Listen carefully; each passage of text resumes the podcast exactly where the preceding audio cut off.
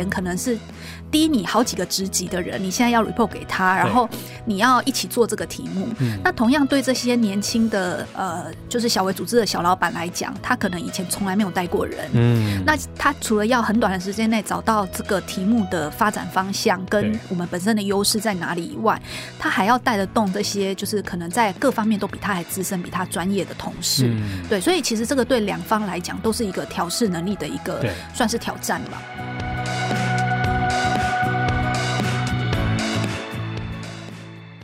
一家企业，一个难题，一个框架。欢迎收听《商业周刊》转型的两难，我是 BCG 学业庭 JT。这个专栏每次都会有我和一位企业 CEO 或经营者对谈企业决策和转型所面临的种种挑战。这一集呢，我们很荣幸能够邀到呢我们 KKday 的营销长黄昭英 Yuki。嗨，JT 好，各位听众大家好，我是 KKday 的营销长 Yuki。哎，Yuki，谢谢您来我们节目哦。首先呢，还是请您介绍一下 KKday 啊。对，我们知道是一家很有名的这个旅游公司哦，可是还是介绍一下它的大概的主要的业务内容好吗？好，KKday 是在二零一四年成立，二零一五年上线，然后我们真的是一个台湾本土的一个新创公司起家。嗯那目前我们的产品其实遍布了全世界九十二个国家。那台湾虽然是我们起家的一个市场哦，但是我们在海外也运营了日本人的去全世界的旅行啊，那韩国人去全世界的旅行啊。啊，甚至欧美人士等等，所以目前其实我们全世界的旅游行程跟全世界的顾客其实都有。那我们主要是重视在出入境旅游的这一块，然后主要也锁定在自由行的旅客。嗯嗯，所以出入境就是我们所谓的跨境旅游嘛，啊，对。哦，那呃，二零一四年成立到现在大概也八九年左右的时间了嘛。是。那我们大家都知道，旅游业过去三年遇到这个重大的这个变化跟这个影响啊。对对，就最惨的大概就旅游业了。如果就是你要去银行。行办事情，然后要办的贷款，然后人家一看到你的那个公司是旅游业，那难免呢。如果你要办贷款的时候，对方的那个银行的行员呢，可能就会眉头皱了好几下，这样子。对对，因为假设你大概这算这段时间没生意，怕你还不还不出来你的贷款。所以其实过去几年真的是每个旅游业的从业人员，其实也都非常辛苦的时刻，不只是老板。对，所以我相信呢，其实你也在很多媒体上。谈到过说，你们过去这三年是怎么克服这些困难的啊？然后也做了一些很多转型，你可不可以从这个到底转了什么东西，先跟观众朋友分享一下吧？好啊，转的过去就是我们讲说转的过去就是一个就是呃弯道超车，你要么就是拓海，你要么就是填海。就是他如果有看那个 电视剧的话，那我们就算是比较幸运的一点，就是哎我们在弯道过弯跟就是这个弯道超车部分，的确有一些新的一些呃突破。那当然在这过程。当中，既然要谈到转型的两难，我们的确有遇到很多的难题。那其实当中，我觉得大家比较有兴趣的，就是在于我们。出入境都不能做了，那这几乎是以前我们百分之百的生意来源。那我们怎么样在转做国旅的时候，还能够开启一片可能新的机会点或新的市场？那另外一点就是团队喽，就是大家都认为说转型的时候，那些本来的组织框架可能不适用于你现在新的生意形态。对，那。这些原本大家说的各个部门，然后他们都已经历史悠久，也握有这么多团队的资源啊、人力。那到底大家要怎么样能够放弃过往的那些框架，然后来拥抱新的变化？我相信这也是在转型的两难当中很困难的一点。是是，哎，这边我我回应一下哦，那个因为我服务过很多企业做转型嘛，哦，是。哦，其实说真的，还挺少遇到像你们这种 case 呢。是什么 case 哦？是呃，就是这个遇到这种真的巨大的变化哦。对。然后公司从当从上到下，大家都知道不转不行，因为根本就没有生意了。是。然后呃，这个其实还真的挺少见的，因为大部分像我们服务的大公司哦。对。遇遇到再严重的问题，也是呢，至少自己核心事业是在的，对，只是呢，不断的在下滑，然后呢，就是比较温水煮青蛙，讲白了，对，然后所以呢，我们 always 遇到的挑战就是怎么去说服啊这些还在温水里面的青蛙们要跳出来，对，这个是 always 是第一关最难的，可是你们这边是不一样的，这个是一下子从这个温水直接跳到热水了，所以所有人都知道不转不行，而且你刚才提到就是说，一个是呃等于是转商业模式嘛，另外一个是转团队嘛，对，这这两。两边你可不可以再谈一下，就是说你们做了哪些事情？好，那很多人都很羡慕我们，就说你们的转型会这么快速，团队的配合度也是很高，对，然后认为你们整个团队都很有向心力。对，那我想跟大家举两个例子，我觉得印象很深刻的，一个是二零二零年小年夜那一天哦，就是那时候就是大家只是知道说好像全世界有这个疫情，可是其实海外已经爆开了很严重。对，然后我记得有一个例子，就是我们那时候休完那个年假，然后中间我们还是有继续的结账嘛，因为海外的过年时间跟我们台湾不太一样。那韩国刚好跟台湾一样，农历过年的时间是差不多的。然后我们那时候就是要付款给供应商，因为他们接待了我们很多台湾跟香港还有全世界去韩国的旅客。就在我们要付钱给他的时候，同事发现那间公司已经人去楼空了。哦，所以其实大家才发现说，天哪，原来这个疫情的影响在台湾可能还没有出现这么严重。然后那时候日本人的就是速度，他们的反应速度，其实是在过年的时候，他们还一直过来台湾玩，他们还没有意识到。但是韩国已经有公司倒了，所以其实我们是握在每一个市场的前线，都了解这个状况。那另外一个例子是我们的客人跟我们客诉的例子，就是那时候就是我不知道大家有没有印象，那时候有个新闻。哦，就是台湾的旅客，然后去到越南当地，然后被当成中国人，因为你长的是华人脸孔，然后你又是讲中文，对。于是就在街头上被那个越南人辱骂。那这个例子可能大家还没有感觉很深刻，可是，在我们的前线是非常非常的感受深刻，因为我们越南的办公室就已经叫我们说，哎，台湾人真的不要再来了。那那时候出入境都还没有封锁，可是我们已经主动把我们的越南的订单逐一通知客人取消。那个时候我们还被客人客诉，就是他们已经请好。假，然后航班也都照飞，边境也没有封锁，为什么我们要取消他们的游程？那所以我们就一个一个的客服，就是跟客人解释当地目前的一个状况，就是现在去其实真的不太适合旅行，然后你去到那里可能会有一些不舒服的感觉，所以我们建议你不要去。所以其实，在我们的第一线的反应，其实是远比这个就是大家在新闻上看到的速度要再更。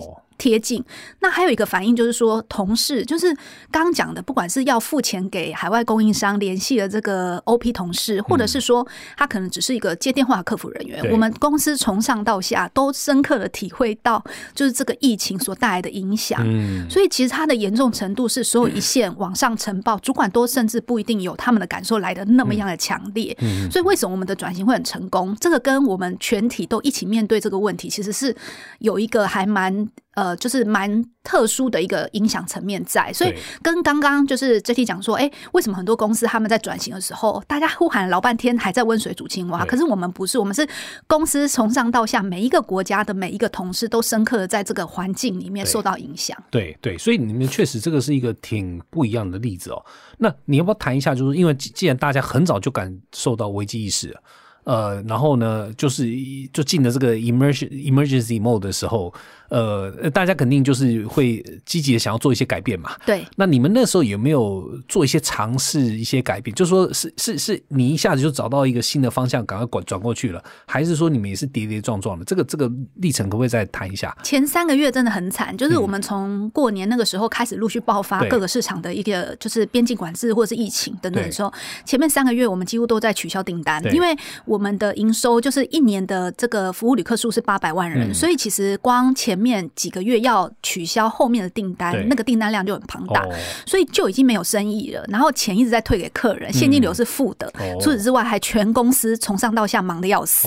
这就是在前三个月，就是你没有办法忙忙着亏钱，忙着亏钱跟退钱，然后接不完的电话，因为其实所有电话都涌进来嘛，都是你前面可能半年啊、三个月累积的订单量要一次退钱出去。那另外一点就是。我们又不断的要跟当地的供应商联系当地的一个状况，因为就像我讲的，有的供应商是倒了没办法服务，有的是其实他们还是能够接受有限度的和服务，但是也不建议前往，等等的。所以其实每一个部门的每一个人在前三个月都在忙着退钱，处理这个现金退给客人的一个流程，然后是付款给供应商的流程。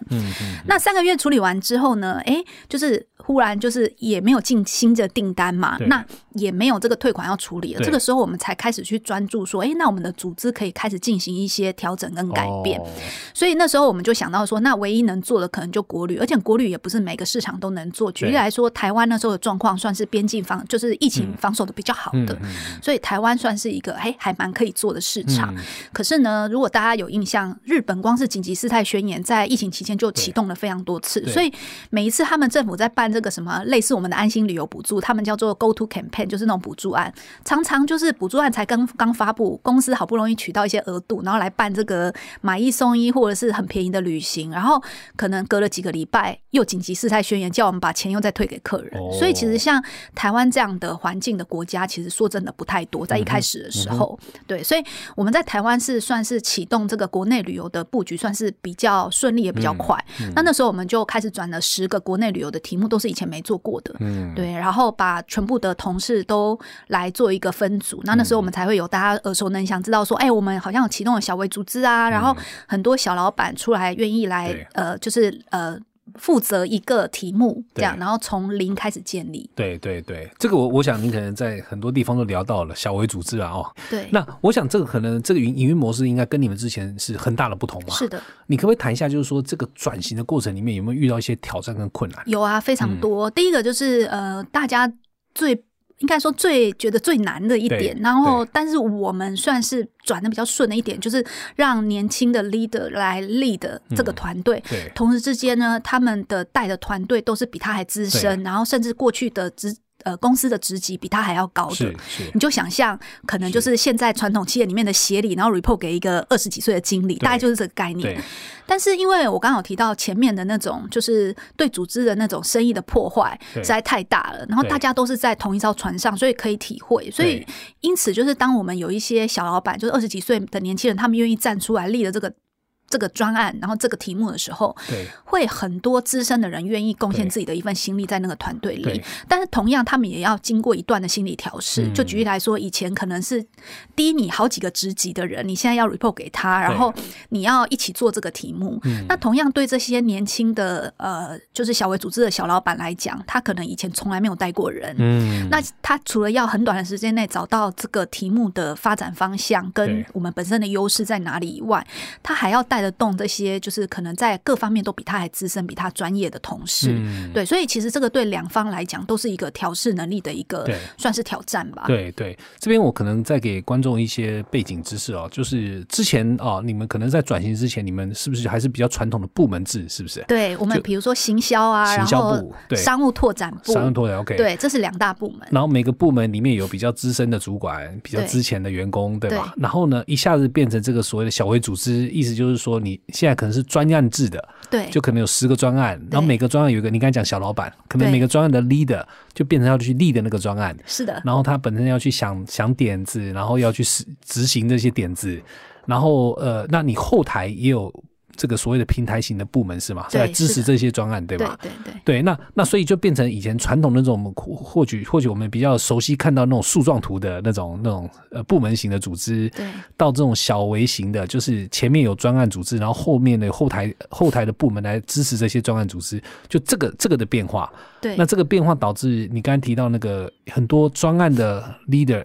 可能是所谓年轻人小老板，对，然后他可能今天进了他的专案的人，有一些以前可能甚至比他更资深的，资深很多的，很多的，啊，你可大概几岁？你遇过比较夸张，比方说几岁小老板来立了几岁的？像我们，因为那时候疫情前，我们已经公司发展六年了嘛，那那个时候其实整个行销部或整个商务拓展部已经都很庞大了，是是是。那行销部除了就是上面的主管以外，可能还会有，比如说付费广告投递也是一大部门，对，然后负责这个部落。客啊，异业合作联系也是一大部门，然后可能我们的做内容行销的也是一大部门。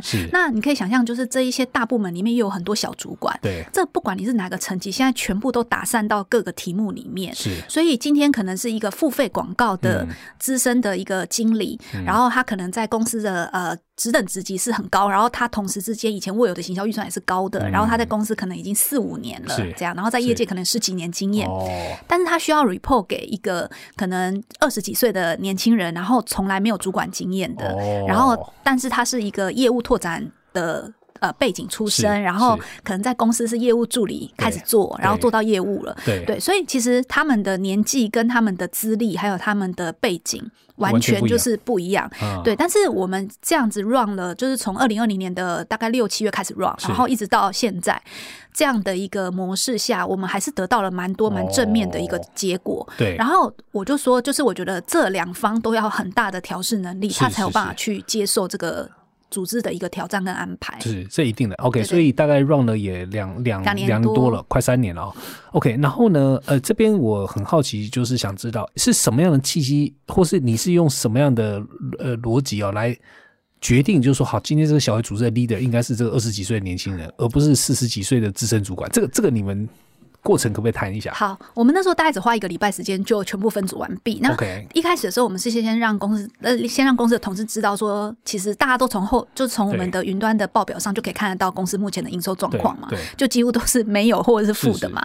那那个时候营收跌掉那么多的时候，大家也都知道，现在这一局已经不太可能再走。然后到底这个疫情会走多久，没人知道。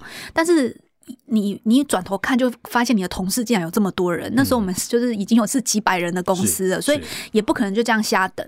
所以那时候大家知道这个状况之后，就决定要转国旅。那我们是采用一个方法，让大家可以自愿来担任小老板的职务。那自己举手当小老板的时候，就要负责你那整个小微组织的 P N L，就是他的这个财务报表。那财务报表大家知道嘛？就营收、毛利，还有你的 O P E S，就是你的这些费用。那费用跟你要招募多少员工加入你这个组织是有关的。对，所以其实一开始的时候是先发这个题目下去给大家想，那后来这十个小老板呢，举手要当小老板的，当然就有资深跟之前的。那的确就像我刚刚讲的，就是很多之前的同事，他们也愿意起来扛这个责任。那对我来讲，我觉得只要他愿意扛这个责任，我就愿意给他机会试试看。因为那时候我们也没有什么等的机会点了。对对，那再来就是说，当他在内部招募的时候，就会有很多人相信他的愿景，跟相信他这个题目是可以做的，而去加入他的团队。那我们是让同事可以自愿。选择他要加入的团队，那大家都想要选一个比较靠谱的题目嘛？就是觉得，哎，你这个主，你这个小老板，他讲的这个题目，你觉得到底可不可以做？对。那还有一些是他是按照他个人兴趣，像我们有一个户外登山露营的题目，然后里面有加入了这个同事，他是一个爸爸，他就跟我说，他从之前加入 K A Day，他就没有做过这个题目，对。但他本身是个登山露营咖，所以他就说，他就选择加入这个题目，所以有的时候会按照他自己的个人兴。去发展的一个期待吧，然后他就觉得，哎，他教的题目可以。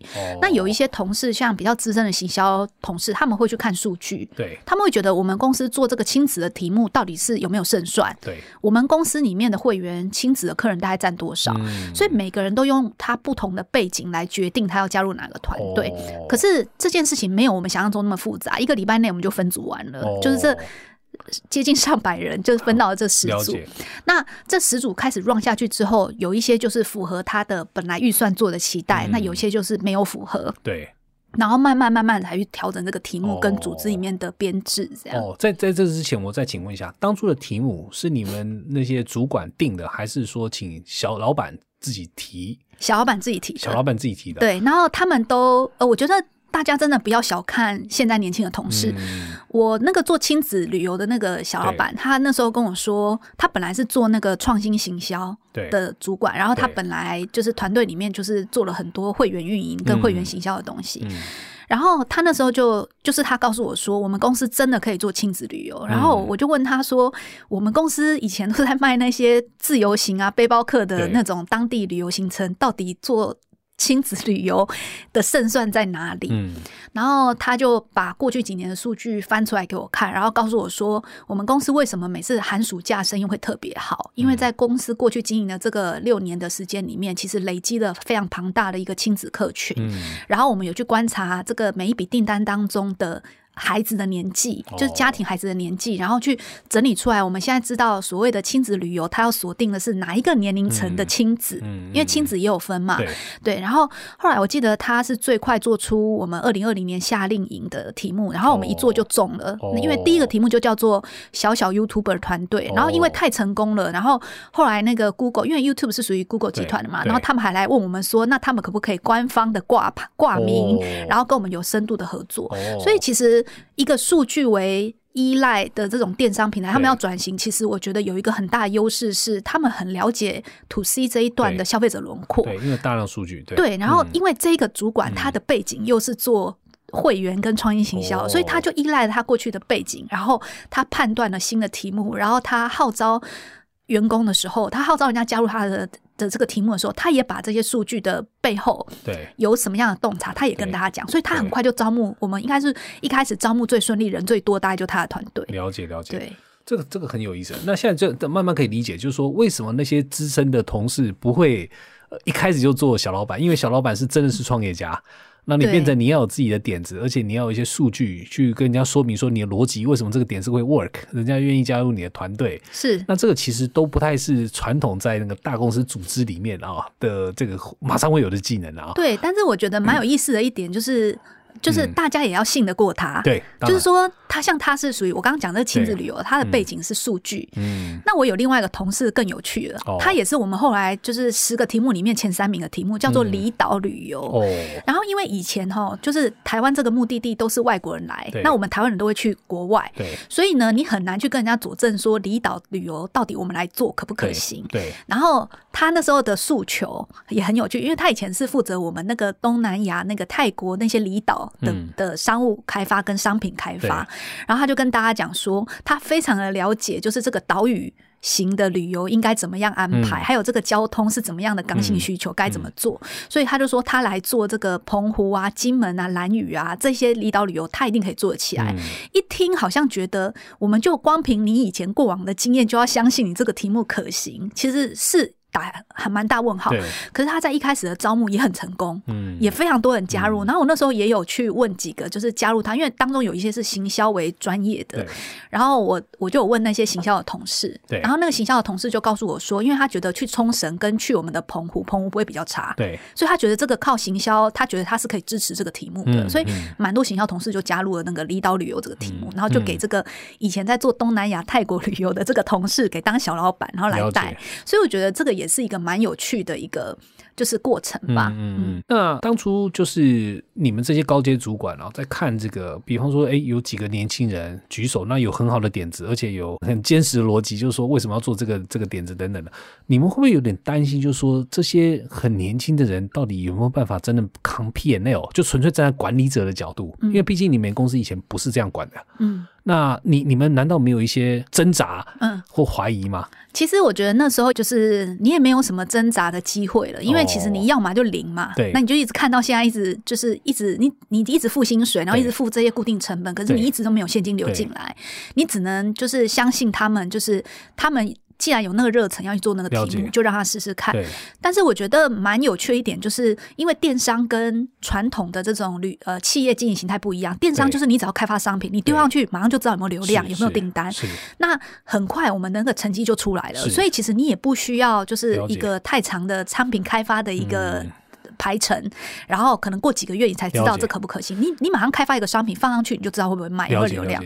所以其实我觉得主管他相对而言压力不会那么大，你很快可以看到这个演进的过程。了解。那因为我们很多商品它都是一开就卖了，所以其实我们后来就是自己也给自己很大的信心。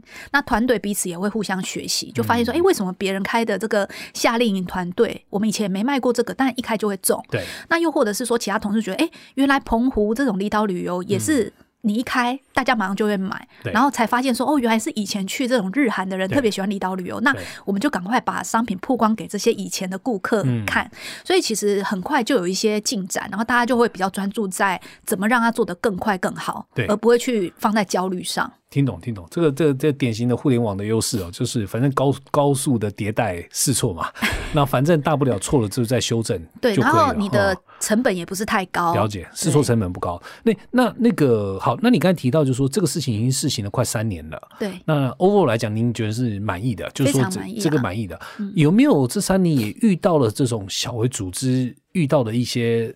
这个这个痛点或挑战啊，嗯，会啊，就是我觉得挑战一定是非常非常多。那我觉得可以举几个我的学习吧，可以给大家。第一个就是有关于小微组织的成本化，就是成本概。概念到底要怎么来设计？因为我们刚刚讲嘛，每一个小微组织都应该要扛它的 P N L。对。那那时候大家就是会比较习惯，像比如说大家如果耳熟能详，就是呃稻盛和夫他的那个呃，就比如阿米巴的一个概念，它其实就是把每一个后端的成本都把它呃，就是作为单位，是一个越小的单位越好，然后尽量都可以到前段。可是我们一开始在做的时候，也会想说有没有必要做到那么细？后来是觉得真的没有必要，因为你那十个题目会不会中都是一回事。对。然后你光是要把后台的所有的这些些概念跟规则做的太细，那前面你可能十个题目很快变七个，很快生出十二个，这个都是有可能。所以我觉得在还没有确定你前面的题目是否能够成功之前，你就把成本给就是细化到太细，那我觉得是浪费时间呐。对。然后第二件事情就是资源的分配。对。那其实我们一开始的时候，资源的分配有。做很多不同的规则，然后都会创都会造成里面的资源分配不公的问题。举个例子来讲，以前啊，刚分成十个组织，那大家就会想说，哎，那我们是不是大家都在公平的起跑点上？然后我们就是每一个题目都分十分之一的资源。对，好，那分下去之后呢？大家又以为这样是公平，可是其实是不公平。为什么？因为其实每一个题目的潜力不一样。是。然后第二个就是说，负责这个公部门服务大家的同事，就把自己很像切成十个分身。然后呢，发现并不是每一个题目在他的这个行销渠道上都是可行的。举例来说，社群小编，嗯，你给他社群小编剖很多亲子的夏令营，问题是他粉丝团上就没有那种妈妈的课程。对。所以不是每一个。呃，资源都是需要这样公平被分配，公平其实是不公平。是哦，那反而是限制了你很多有潜力的题目，然后做做了很多牺牲。那我觉得这反而很可惜。所以后来我们也在这一段资源分配的优化上比较有一些概念。嗯，对。那再来就是呃，小老板跟同事之间的心理素质，刚刚有讲嘛。我们怎么会相信说年轻的同事他有办法扛得起这个 P N L 压力？那的确压力真的非常大，中间也是快要阵亡好几个优秀的同事。那其实有能力跟。呃，就是他有能力，跟他有这个野心要做，中间还是需要很多辅导的，因为这就很像，就是他可能只是个幼苗而已，我们已经要把他拉起来做 CEO 了这个概念。所以过程当中，其实我常常也会遇到同事，因为压力太大，对，所以他跟我一讲话，就是门一关就开始哭，嗯，就是他真的压力太，他很多天都没有睡好这样。所以我觉得在这个过程当中，也是蛮需要主管的关心跟辅导的，不然你可能会很可惜的阵亡很多很优秀的同事。所以我觉得在这个过程当中，这三点都是我觉得，如果一开始我有一点经验了。那我觉得可能在这三点上的呃，就是可以再做的更细致一点。对对，呃，对，这个你你刚才提到这个都是我我们之前的节目有提到过平台型组织的哦。对。然后确实哦，您刚才提到了就是成本的分配也好啦，资源的分配也好啦。你刚才讲到心理的素质哦，这个很有意思的点哦。这个其实都是挺 typical 我们遇到的问题。那我我我再举几个出来哦，你看看这个东西，呃，你你就说你们这边有没有遇到啊？比方说呢，呃，上就就是比方说激励机制好了，好，呃，这个呢，呃，当然，呃，我我我理解就是说你们有你们的运作方式哦，但我们典型比较常看到的就是说，呃，毕竟这个这个就是怎么讲，这你可以把它想成你你里面有十个小公司了，嗯，那小公司每个都是老板嘛，嗯，那老板呢，既然是老板的话，通常这个这个机制就是公司赚钱，自己应该赚钱嘛，嗯，所以很多公司在设计这个的时候，它的激励机制是设计成就是你的 P N L。呃，跟自己的这个这个呃奖金好了啦，是强挂钩的。嗯这个部分你们激励机制是怎么做的？那你觉得，当然不一定那个模式对适合你们啦。你们是怎么做的？然后你们有没有什么观察在激励上面？好，我觉得还是要有一些联动关系，的确是会比较好。因为我觉得，毕竟大家的努力的成果还是希望有一些财务上的报酬嘛。所以我们那时候是用我们的年终奖金，就是年终绩效奖金来当做我们的这个衡量整年度的这个绩效。但是我们也没有按照这个。像比如说，我知道在某一些比较竞争激烈、狼性的这种企业组织里面，他们甚至会用金额的比例来当成奖金发放。那我们也没有做到这样子。对，我们是还是用一个就是绩效考核的结果，然后跟你年终奖金是几个月，然后这个来做一些取一些就是挂钩这样。那我觉得这样子的鼓励，其实对他当然是是也是有鼓励到，但是比较没有到。呃，大家还会互采资源这么严重？这样，因为毕竟大家还是要一个合作的一个关系。那另外一个就是在目标设定，我觉得有一点是我们经历过，现在又边境开放，然后有得到一些好处，就是我以前疫情中间开发的这些商品所带来的客人，其实后来都变成我。出境旅游当中很有潜力的客人，那为什么会有这个结果？就是，呃，如果你的行销做的越，应该说你的产品布的越齐，然后你的行销做的越精准，你就容易得到这个好的结果。但是很多企业他们在设目标的时候，都很容易在乎当下的目标，不会去在乎长期。那我觉得这个是一个很可惜的地方。那我们那时候疫情当中有做了一个，算是现在想起来觉得很对，但是当下可能。同事会觉得我都已经做不完，我现在的生意我还在追这个，对，那我觉得可以给大家参考，那就是会员数，就是我们在疫情中间，我们每这个十个小老板都有一个共同目标，就是新会员的数量跟旧客人回购这两个指标是在我们的营收毛利之后，就是有特别要求的。那当时同事就会觉得说，我就是要管我 P N L 表。那 P N L 是每一个月都在追的，对，然后每一年都要统计的，所以没有人又想要去管那个，没错，到底旧会员回来购买我这个题目多少人，然后新会员我又拓展了多少人？可是如果那时候那三年我没有坚持说好，我们就是就反正就营收导向就营收导向，获利导向获利导向，就不要再去追这长期指标的话，那我现在就是边境一开发的时候，我不会就是市占率马上跳非常多倍起来，因为。你这都是过去那三年的累积，对。然后还有另外，这个是我觉得就是可以给大家参考，就是即便你今天切了再多题目，都还是要有公司整体的一个未来长期的一些就是发展指标，在它的目标里面，这样才会比较好。然后另外一个就是我们有一个额外的指标叫做关键资源，对。那关键资源的取得会呃。帮助就我们会有个助攻分数，对，然后最后在年终的考核上也会有加分。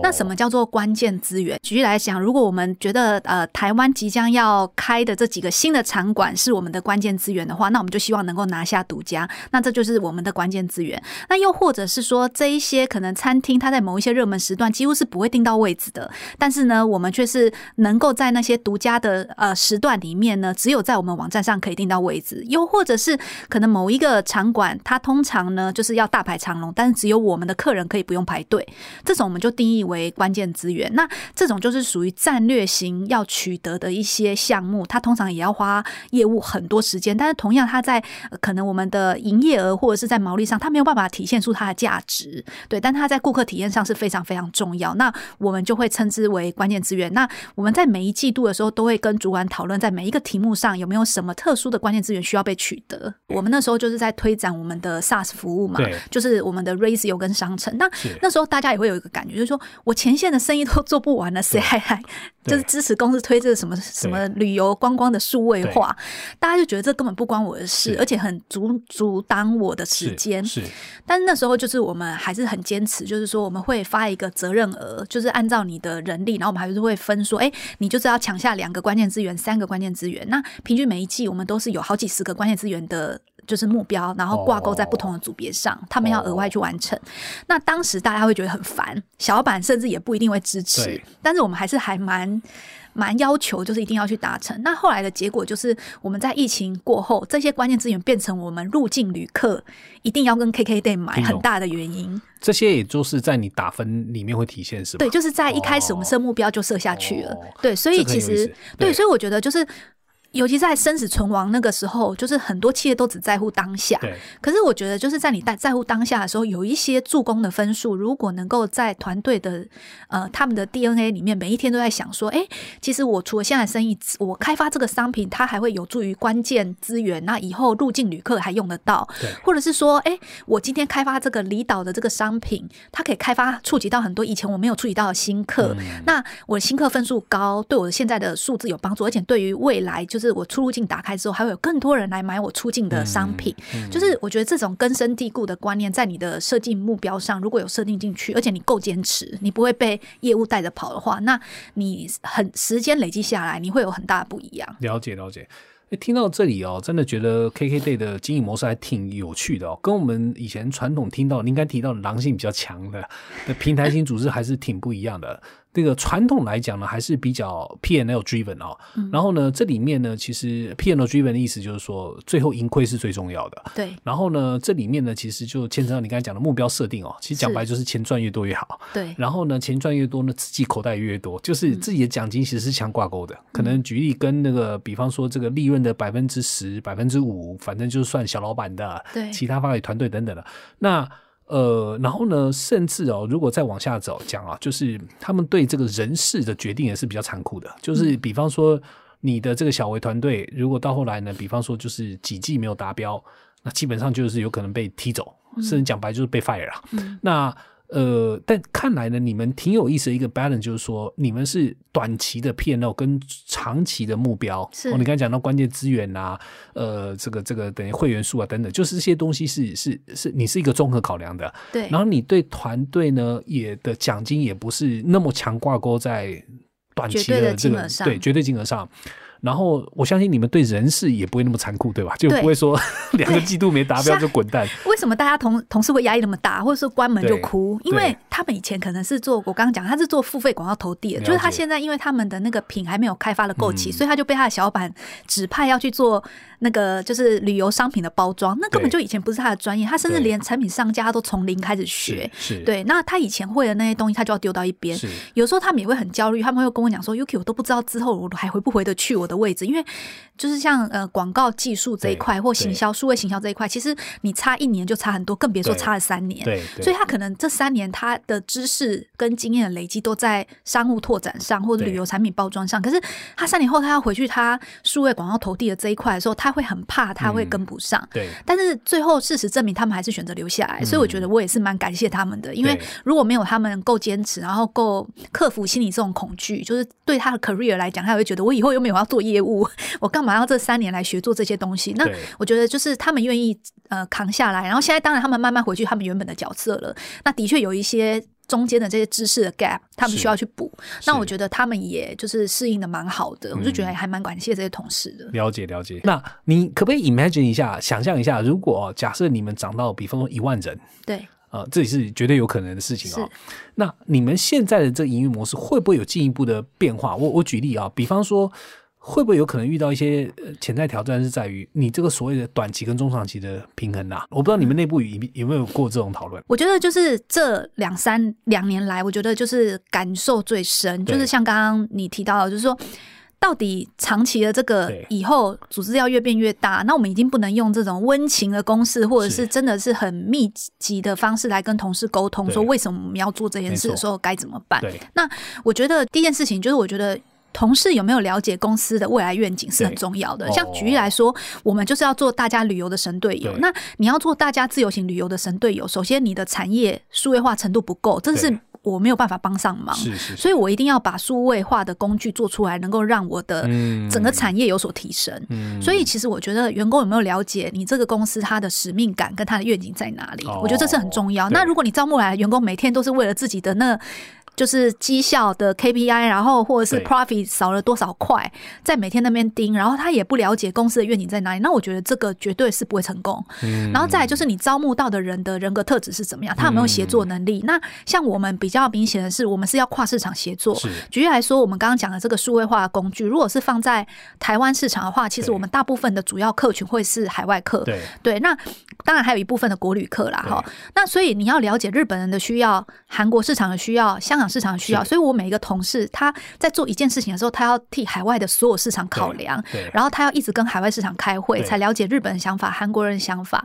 那当地市场的行销也会一直想要协呃协，希望台湾的同事能够协助他开出他有韩语导游的服务、日语导游的服务等等。所以协作能力这件事情，也是我觉得在组织建构上，我觉得沟通跟。人的选择其实是很重要。那我当然，因为这个节目，我想也很多人才来听，也不是只有老板来听。那我觉得，我也想要给就是人才一些建议，就是说，从刚刚讲的这两点来看，我觉得第一个就是你要加入一个公司，你要先了解那个企业的愿景。对，如果跟你合的，你才是加入。是我们常常说嘛，愿景写的越清楚，其实是也是让大家知道。这个公司不适合我，所以他可以选择离开，或者选择不要加入。所以我觉得一个公司的愿景就是牵涉到你未来几年，不管你你的呃方向或职职责有没有改变，基本上都是朝那愿景走。然后第二件事情就是协作能力，不只要有跨市场跟跨单位的协作能力，甚至你还要能够。理解就是你整个产业，你要跟你产业协作，不是只有跟你的同事协作。我觉得这个协作能力也是非常重要。像现在我们要推产业的数位化，你要跟公部门协作，然后你要跟当地的这个水类的这些教练合作，帮他数位化。你要帮这些景区场馆数位化。所以就是你的协作已经不是你公司内的协作，跨国的协作、跟跨职务的协作、跨部门的协作跟。内部、外部的协作，这些协作能力都很重要。所以我觉得，就是你在这个往后看，就如果以后我们要一万或两万人，我觉得这两件事情都还是要越做越好吧。对对对，当然好。今天谢谢 Yuki 呢，跟我们大家来分享了这个在 KKday 里面哦，你们过去这三年哦，因为这个。那个这个疫情的危机啊，呃，这个转型啊，那得到了一些学习啊。那我想呢，这里面呢，今天我们特别学习到了一点就是平台型组织哦要怎么运营。然后呢，我们今天 cover 了几个关键的要素哦，包括一开始提到了这个这个成本分摊哦，资源分摊。然后呢，刚才提到了这个心理素质，是。然后提到了我们这个激励机制的考量，对目标设定的考量。好，然后呢，最后也提到了这个愿景。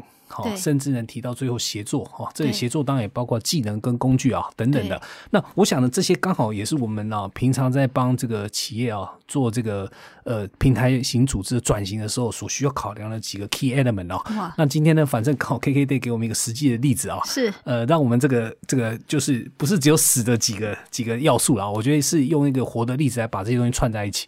那当然我也提醒一下观众，就是说呃每一个公司哦，这个要。怎么去设计这个东西？哦，做法不太一样哦。那请大家不要忘了，就是说，比方说，如果你的企业呢，呃，是这个固定成本比较高的啊，像有些是需要什么投资的啊，做工厂的啦，制造业的哦，你可能就不一定那么合适哦，用刚才那个 KKday 呢百分之百来套用哦，因为毕竟你有很多事情你是不能用试错的方式去去做的哦。那比方说呢，你的公司呢本身是有一个比较传统的这个事业，这传统事业呢。